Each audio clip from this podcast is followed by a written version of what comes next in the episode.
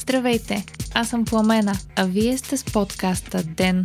В днешният епизод ще чуете защо клиничните проучвания за COVID ваксината бяха спрени и какви са новите критерии за Оскар за най-добър филм. Сряда, септември, 9 ден. Ден е подкаст от мрежата на Говори Интернет и става по-добър благодарение на подкрепата на слушателите си. На вас. За да станете дарител на Ден, елате на patreon.com, Говори Интернет и срещу 5 долара на месец ще станете денник. Истински герой.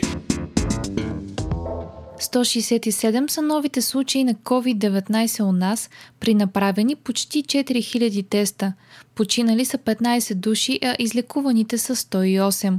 Приетите в болница са 762 души, а в интензивни отделения близо 60. Най-много са регистрираните новозаболели във Варна. На фона на ниския брой нови случаи у нас, по света пандемията се засилва и в много страни се въвеждат отново по-строги противоепидемични мерки. В Англия се забраняват събиранията на повече от 6 души на едно място, като изключения са училищата и работните места. В Великобритания вчера са регистрирани 2460 нови случая. Чехия отчете негативен рекорд – над 1000 нови случая на COVID за денонощие при направени 11 000 теста. В страната се въвежда задължително носене на маски на закрито. Чехия е една от страните в Европа, заедно с Испания, Франция, Румъния, Малта и Харватия, в която новата вълна на вируса се разпространява бързо. Най-много заразени има в столицата Прага. Тестовете на ваксината на Оксфорд срещу COVID-19 бяха временно спрени заради страничен ефект, съобщават световните агенции. Фармацевтичната компания AstraZeneca, която е индустриален партньор на Оксфордския университет и с която Европейският съюз сключи договор за доставка на минимум 300 милиона дози от ваксината, обяви, че временно спира клиничните проучвания. Причината за паузата е необяснено на този етап заболяване на един от участниците в опитите. AstraZeneca доброволно е прекъснала клиничните проучвания и ще даде достъп на независима компания да оцени данните от изследванията им. Според Световната здравна организация, ваксината на AstraZeneca и Оксфордския университет е водещият кандидат в световен мащаб и е в най-напреднала фаза на разработка. Ваксината е в последната трета фаза, в която се тества сигурността й.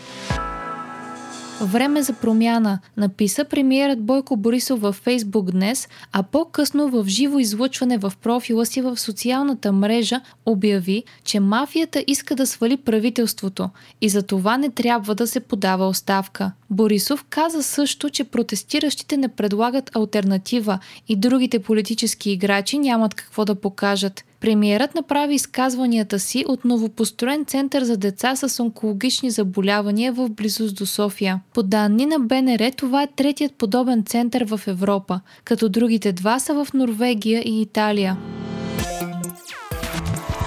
Още от деня.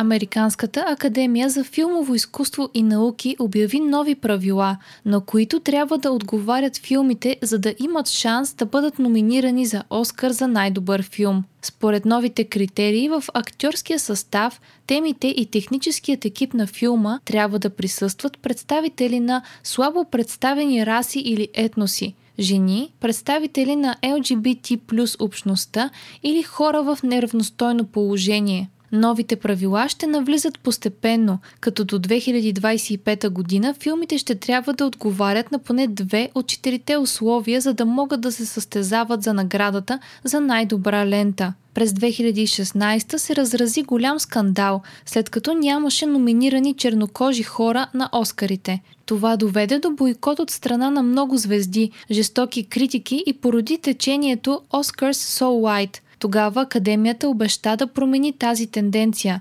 Неодавна Академията покани 819 нови членове, които да гласуват за тази годишните Оскари, от които 45% са жени, а 36% не са бели. От Академията обявиха, че така са отвоили броя на жените членове и са отроили броя на хората от слабо представени етнически и расови общности. Започват снимките на нов филм от Теодор Ушев. Режисьорът е избрал да снима новата си продукция в България, като главните роли ще изиграят Деян Донков и Мартина Апостолова. Филмът ще е фантастична антиутопия и ще разказва историята на нация от вечни биологически съвършени хора, наречени биотитани и за тяхното решение да напуснат Земята за винаги. Филмът е с работно заглавие ФИ 1,618 и е базиран на романа Пумпъл на Владислав Тодоров. Това ще е първият пълнометражен игрален филм на Теодор Ушев. Вие слушахте подкаста Ден, част от мрежата на Говори Интернет. Епизода води Пламена Кромова.